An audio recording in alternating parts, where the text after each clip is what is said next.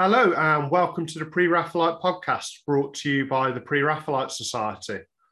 My name is Carl and I'm joined by Alex from the podcast team, and on today's episode we are delighted to welcome Jordan Welsh, and we're going to have a little bit of a chat about our experiences studying in the field of Pre-Raphaelitism so far and where we think we're going in the future. So, over to Jordan. Would you like to introduce yourself and tell us a little bit about your work? Uh, yeah, um, my name uh, is Jordan. I'm a third and possibly final year um, PhD student um, at the University of Essex. Um, and I feel like I'm kind of cheating a little bit because my re- my research is Romanticism and, and Victorians kind of together. And I look at the poetry of Samuel Taylor Coleridge, um, Christina Rossetti um, and Gerard Manley Hopkins. And I look at how they portray the idea of place and space and, and nature and the natural world, and how that kind of fits into a, a kind of religious context. So how is religion seen in, in the natural environment? And so, yeah, that's what I kind of do um, as a kind of researchy piece. So that sounds really interesting. I've loads to talk about on that, Jordan. Um, Alex, could you could you tell us a little bit about your research so far? So I'm the complete opposite to Jordan in the sense that I'm very new to the whole thing. I'm a first year, well, technically half a year PhD student, and I specialise in looking at the evolving network established between Pre-Raphaelite women, or at least women that we Um, tend to brand as Pre-Raphaelite. So I've been looking at this diachronic study, this evolution of this network, and how it, it came into fruition in the eighteen forties to how it evolved and adapted and changed all the way going through to around the eighteen seventies. Some of the women that I do look at include uh, Rebecca Solomon, Anna Mary Howitt, Barbara Bodichon, Bessie Parks, and all of the people who more or less established this sisters in art Uh, network that not only was a network formed but uh, in terms of friendships and genuine companionship, but it also concerned political endeavours and eventually the enfranchisement of women in wider Victorian culture as well. So it was a really incredible network, and I'm looking into how that conversation has shifted and changed it, like, through time. So that's me in a nutshell. So I should tell you a little bit about my research, I suppose. Um, I'm a I'm in between your two extremes in that I, I'm a third-year part-time PhD student at Birmingham City University. Um, I'm studying Swinburne's poems and ballads, but I'm studying it alongside the Victorian Gothic. And I'm arguing that Pre-Raphaelitism, and Swinburne in particular, shared a number of the processes uh, with Victorian Gothic literature, such as undecidability in particular, uh, transgression, and this sort of fragmented or fractured approach that borrows across historical time periods. I'm making the argument that Swinburne deliberately situates characters and experiences in between what we might assume are sort of binary situations or responses, such as the living and the dead, or male and female. I think Swinburne, I'm giving him a new lease of life by breathing a bit of Victorian Gothic into him. I thought it'd be interesting for us to talk a little bit about our experiences studying towards a PhD so far. Um, Jordan, how have you found the process? Because I'm aware that all three of us are in a particularly strange situation, having done it in the middle of a pandemic. yeah I, I mean it, it has been a, a real I mean I wouldn't even call it a steep learning curve. It's it's practically, you know, every bend's on fire, I think, is how it sometimes feel when, you know, it it's it's you know walking complete darkness. Yeah, it has been really strange. I think when I started um, as a, as a full-time PhD student, it, it, I think we had about four months of normality. And then COVID kind of kicked in, and it, it really, it's really had to kind of force a change of approach for everything, how I work, what the actual research is like, um, how I access materials. I think, you know, I think all of us doing a PhD at the moment have had a, got a very unique experience as a result. And, you know, hopefully we come out quite strong before it, the experiences and the hurdles we've had to overcome in the process. I'm kind of trying to seize on that kind of positive um, side of it all and try to sort of say, well, actually, no, we, we're learning a lot and we're getting a lot of skills out of this that perhaps we we wouldn't have got in, in, in previous years. But I think the process feels a bit harder, but sometimes when you do get those successes, they feel a lot more successful in a, in a kind of way. It's a success that's more successful, um, which seems really strange, but it, you you kind of feel like, you know, th- those moments really do need celebrating, that you've overcome those, those those kind of hurdles. So yeah, it's it's it's about adaptability. And I think even outside of, outside of a pandemic, there is an element of adaptability that no one teaches you how to do a PhD. And you you've got to kind of go out and find what system works best for you. And I think it's quite a strange experience when people go, here's some books, go off and read them, read these articles. And you're kind of like, well, what am I supposed to do with the information? How do I kind of digest it? And what should I be reading? And I think that independence element is, is really the kind of culture shock that occurs when you're doing a PhD. But no one really tells you how to deal with that. And I think you you gradually learn what works for you and what's kind of the best practice for you in, in kind of how you do that. And it, it comes eventually, you know, it does come. And, and actually when you kind of hit your stride, um, you really do start to thrive in that, in that process, but nothing can prepare you until you're actually in that situation. So that's interesting. So you, you talk about this being a, a, a learned process of adaptability. Alex, how are you finding that early on in the career? I, I, I know for me, I can see it coming now. I'm starting to find my routine and find my feet, and it's it's taken a good couple of years to get there. How, how does it feel almost entering that process? Yeah, I was going to say, I completely agree with everything that Jordan has just said. I'm in the midst of the organised chaos right now, in the sense that I have no idea what I'm doing. And I'm finding it very difficult at the moment to accept the fact that that is okay. That's the part of the process, to not know what you're doing. So just a couple of years before my PhD, I've come from full-time teaching background. So I'm so used to consistent deadlines, um, constant marking and routine, and um, you know, being forced to meet the, like, you know, follow this routine that the kids have to follow, and meeting deadlines, like I said, and you know, all of the work that comes with being a teacher. And then September just gone, it went from five days a week to oh two days a week, where I was still managing some of the teaching for the A-level students, but it, I I find it really really difficult, um, where I feel like I'm sitting there and not actually using the time to its full uh, potential or to its full capacity, where I'm sitting there thinking, should I be doing something? Should I be doing something else? Should I be doing something other than reading? Should I be writing a certain amount of words by this by this uh, time, by this month? So I found it really difficult in the sense to, to, to fully understand the whole process of it. Um, I'm, I'm getting there. I feel like I'm improving, um, and I feel like I'm slowing down and telling myself to calm down a little bit and not get too overwhelmed with the whole process. Um, but the initial months that came after starting the PhD, I found it really, really difficult. I still think that I'm not quite there yet, and I feel like it won't be until, I would say, later on this year when I really fully establish myself, especially as I'm in the process of starting my first chapter now. But yeah, I feel like I'd, I feel like I'll get there, but it, it has been difficult. And I think, Jordan, you touched on it earlier as well. You talked about how there isn't, it's never really said, there is never really this conversation surrounding PhD students in any field and any support that they get with regards to the whole experience of maybe feeling isolated or independent study.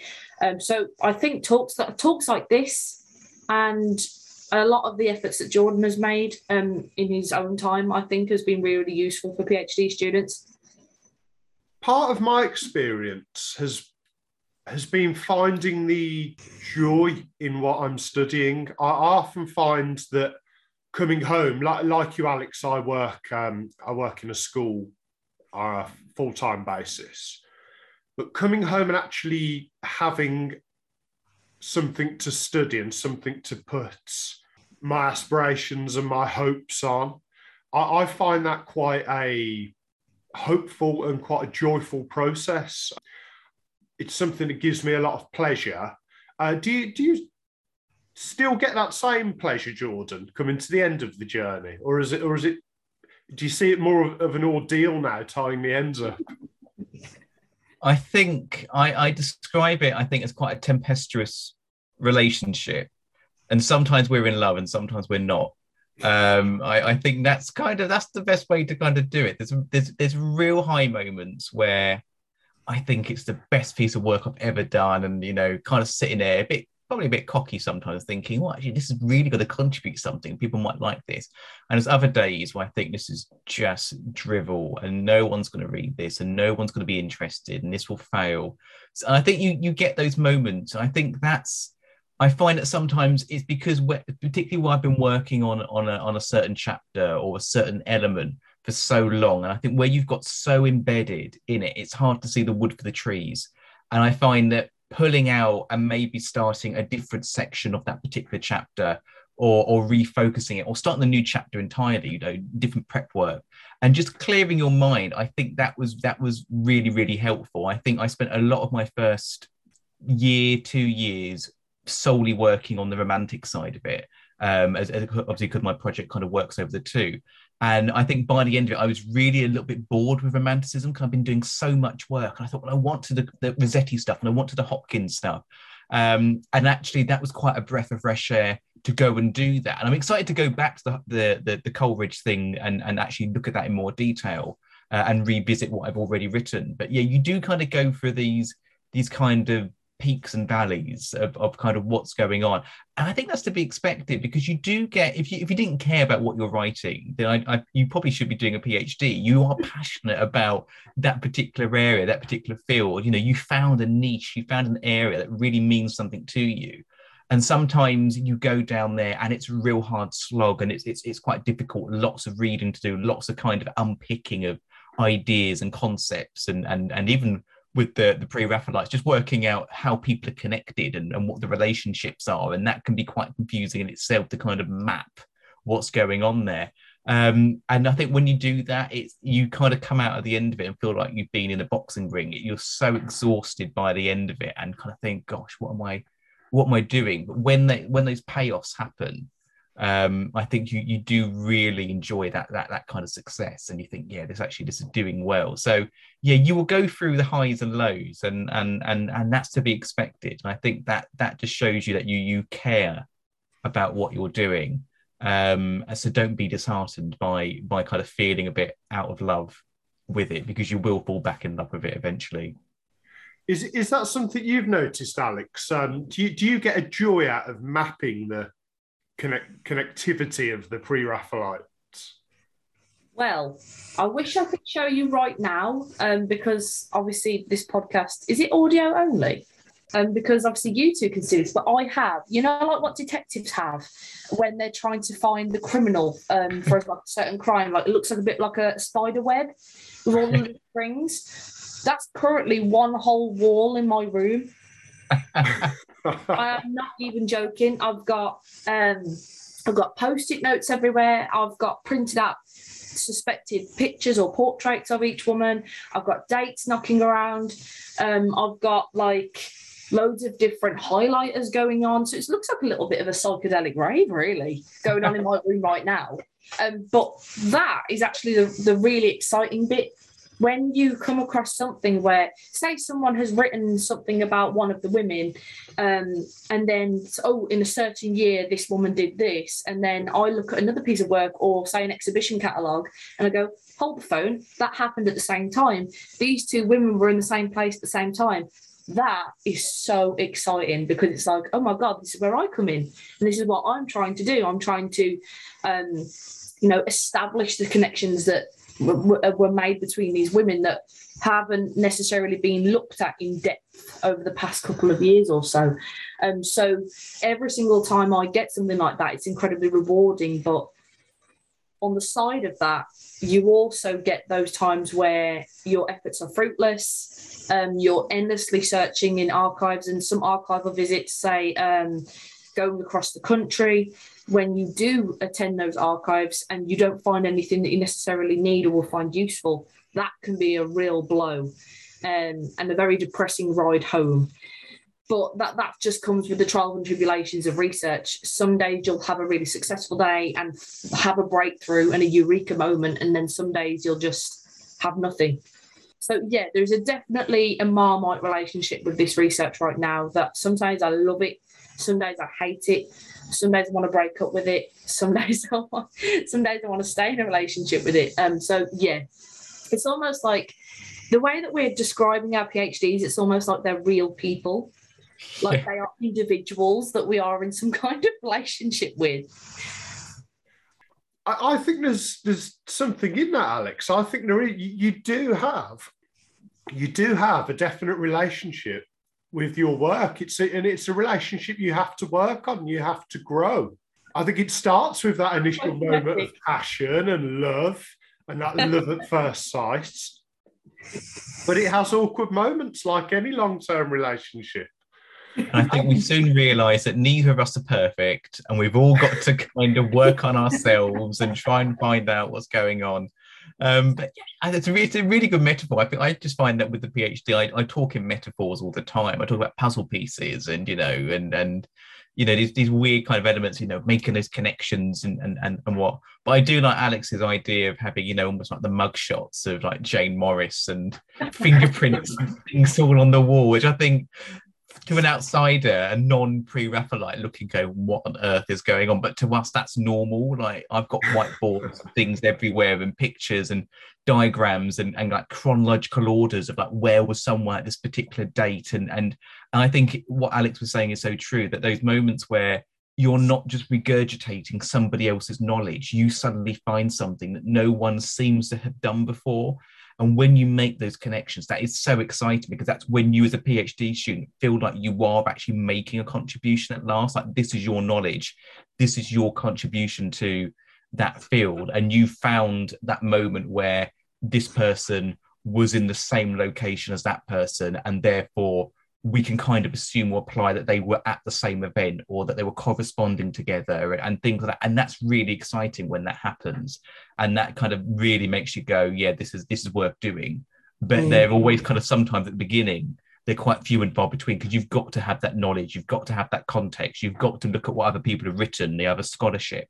And once you kind of ground yourself, that's when you can kind of grow into flower metaphor. Now you can kind of grow into your own little garden, and you can find out what works for you. You know, are you a rose, and are you a are you a tulip, or whatever? But you can kind of work out what what works best for you, and then from there, that's when the kind of fun starts, because you can kind of start to add the colour and everything else that kind of makes your piece special, um, and that's always quite fun. You can definitely tell that we're English students, or at least come from some kind of English department background. Well, I, I, I think it's interesting, Alex, because I, I was going to say, I, I think all three of us are, are biased towards the pre-Raphaelites, clearly, but there's a particular benefit in studying pre-Raphaelitism, because it is so naturally interdisciplinary. So yeah. you, it, it's really difficult to separate the English element to it from, say, the art history. But I, th- I think it off- offers so many other sort of cross-disciplinary connections. Um, there's work going on now, Christina Rossetti in music. So for music students, there are opportunities there. Um, we're all naturally engaged in history as a discipline as well, because of what we study. Could, could you think of any other particularly interdisciplinary elements that pre-Raphaelitism lends itself to?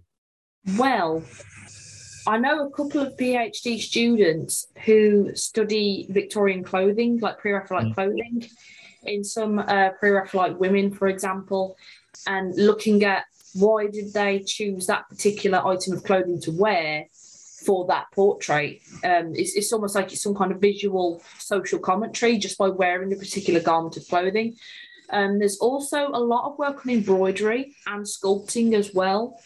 So it, like, like you said, it's very much like it's it's opened and expanded itself to not just art history, not just general history or literature or analysis of literature or critical theory or anything like that. It's also so many different art mediums, and I think that's what the Pre-Raphaelite Society is all about as well. It's not just fixed on sticking to the traditional aspects of research, but it's very practical too.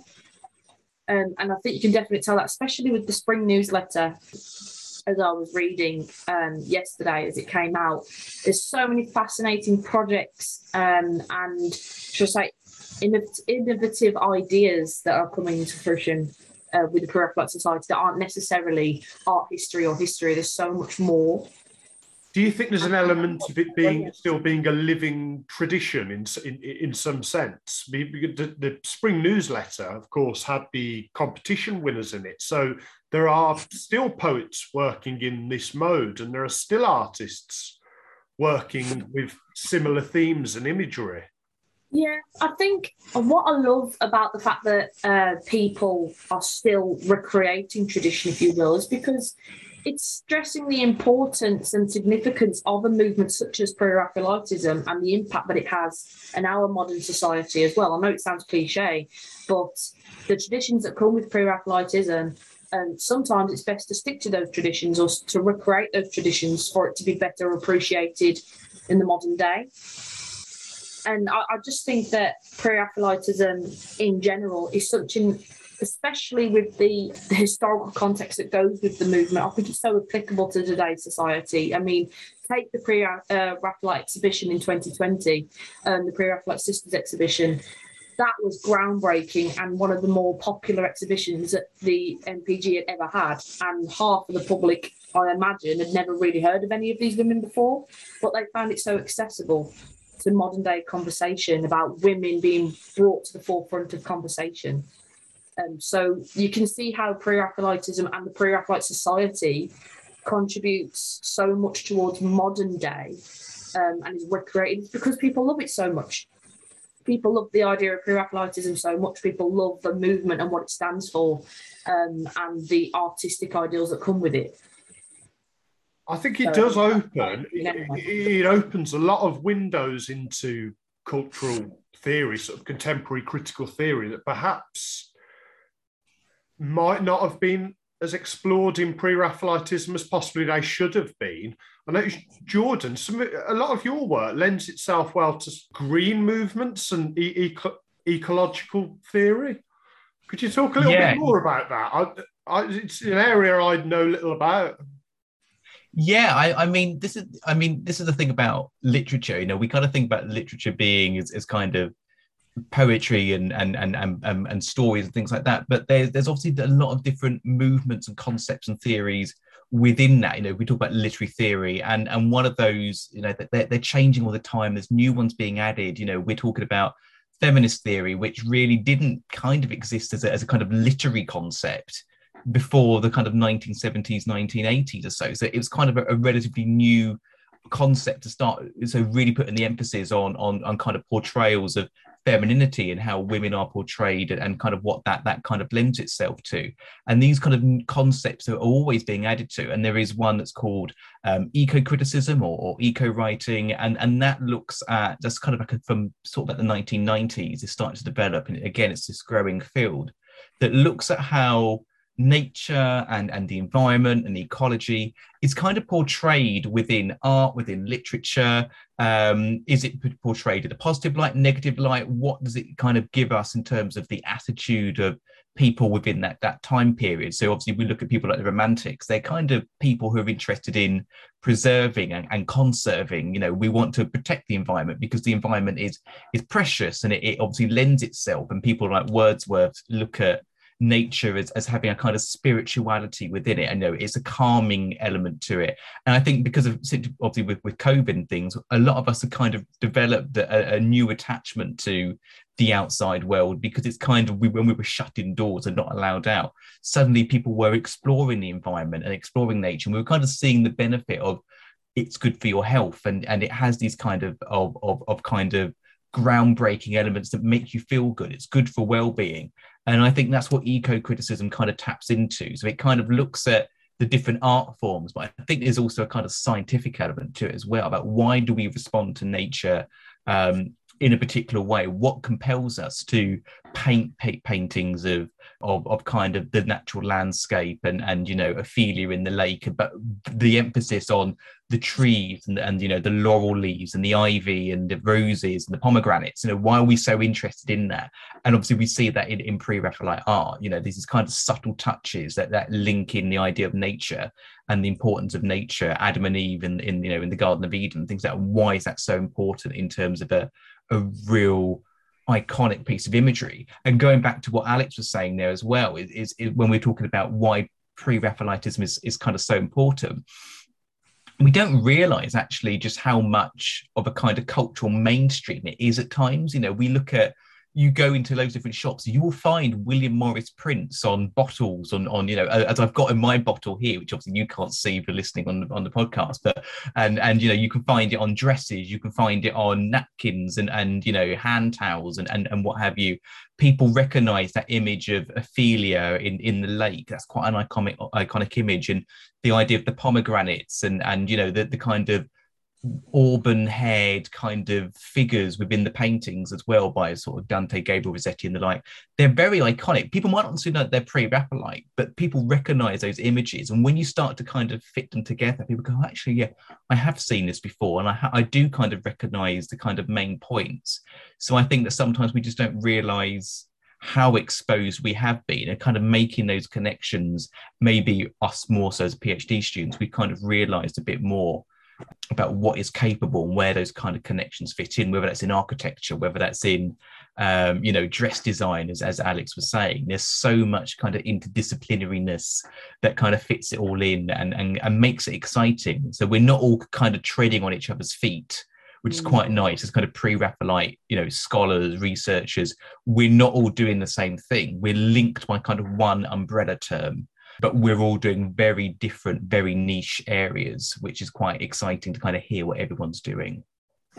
Just to add to what um, you said about the William Morris water bottle as well, um, it's a bit of a tangent, but I went uh, on my Christmas break up to Northumberland, and there was a National Trust store, and they were selling William Morris umbrellas, William Morris Um, aprons, William Morris napkins, and I bet half the people who walked into that store probably never fully or truly appreciated who had done it or where that pattern had come from, but but really liked that pattern. I mean, it's a very, very popular pattern, is it? Well, William Morris designs are very popular in itself, and there are a lot of people who are using it as wallpaper, um, because I think that design is very in at the moment. I'm not sure, but I know a lot of people enjoy uh, William Morris prints.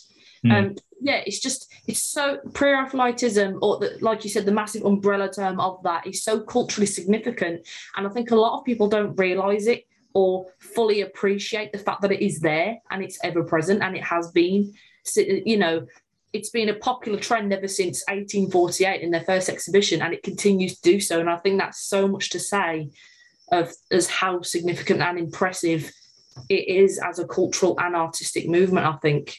I think you're both absolutely spot on. I think one of the things that's come out of my studies is the level of impact pre-Raphaelitism has had on shaping the later Victorian thoughts and how that bled into sort of modernism and postmodernism, and actually quite the change the pre-Raphaelites made to the world and how we look at and how we view art and how we relate to commodities and things and objects and ideas. There's certainly more at play with pre-Raphaelitism, I think, than just fancy prints and fancy pictures, which perhaps it's our, our job as research students to just dig under and just expose the, the importance of what the pre-Raphaelites have done and how they have shaped the modern world, which I think maybe brings me on to the final question of where we think pre-Raphaelitism is going. Where do we see it in ten, twenty years? I mean, dropping a real hard question to, uh, to kind of end on there. I think what I'm what I'm really excited about is, is this idea that where we were talking about, you know, the, the different literary theories that are coming up, and what that really gets us to do is, is kind of reconsider the canon, reconsider actually what is being taught. And I think with same with Romanticism, with with the Pre-Raphaelites, there's this kind of main figures, the kind of poster boys of of that, and we kind of think of, you know, um, John Everett Millais and, and um, Dante Gabriel Rossetti and the like. We kind of think of them as the kind of iconic figures. But when you start to dig down and, and you look at people like what, what Jan Marsh has done with the Pre-Raphaelite Sisterhood, and, and kind of realise there's, there's lots more people involved, and, and kind of this shift towards looking more at that, the women within the movement, also looking at kind of the minority groups within the movement. And I think what we're starting to see now is we're kind of broadening out what our definition of Pre-Raphaelitism is. And, and that's really exciting, to start looking at perhaps the lesser known figures and kind of helping them to raise their profile, whether that is Elizabeth Siddal being seen as a poet in her own right and not just simply as the wife and the model of, of, of Dante Gabriel Rossetti. And I think that's really exciting, to kind of have that new approach to what is, you know, a, a kind of well-known movement we've been saying, but actually finding new things to say about it.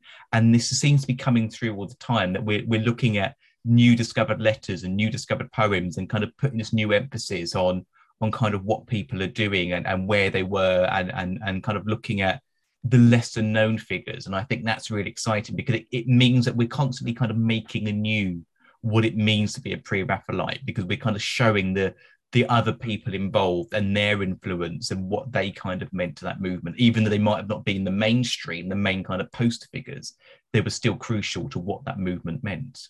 Yeah, I could definitely agree with that. Um, and Jordan, that crucial question, what is Pre-Raphaelitism now? And I think that's where the movement, I believe, is heading. I think it's the the whole point of transcending those boundaries, pushing those boundaries even further. Um, not even so much as the Pre-Raphaelite women or the efforts of Pre-Raphaelite sisterhood, but ethnic minorities as well. I mean, Um, I've been doing a lot of work on Rebecca Solomon and like the Solomons as a whole, and that they are from a Jewish background. And then you've got uh, you've got Fanny Eaton and Brian Eaton's efforts with uncovering her. So a lot has to be said, and a lot a lot more new conversations are coming to are coming forth regarding what is Pre-Raphaelitism on an international scale, um, with regards to Um, ethnicity, with regards to race and racial identity, with regard to gender identity. And it's just a massive conversation. And I think as well, just to add to that, the Pre-Raphaelite Society, especially joining Instagram and the latest posts that Hannah Spry has been very kindly doing for um, the Pre-Raphaelite Society, they've been engaging people with modern day conversations, such as, you know, uh, International Women's Day. We had a post for that. Sisterhood Sunday, and all of these modern day things that we're incorporating and integrating Pre-Raphaelitism with. I think that's where the society is taking the movement, and I th- I'm really excited to see where it goes and where it where where it takes it further. That's what I'm really excited to see. A fantastic summary of where we think Pre-Raphaelitism is heading. Jordan, it has been a pleasure having you on the show. Thank you very Thank you. much. And Thank you. I think it just remains for me to say, well, thank you very much for listening. And if you'd like to find out more information about the Pre-Raphaelites and the Pre-Raphaelite Society, please visit our website at w w w dot pre raphaelite society dot org and consider subscribing to our journal. Thank you.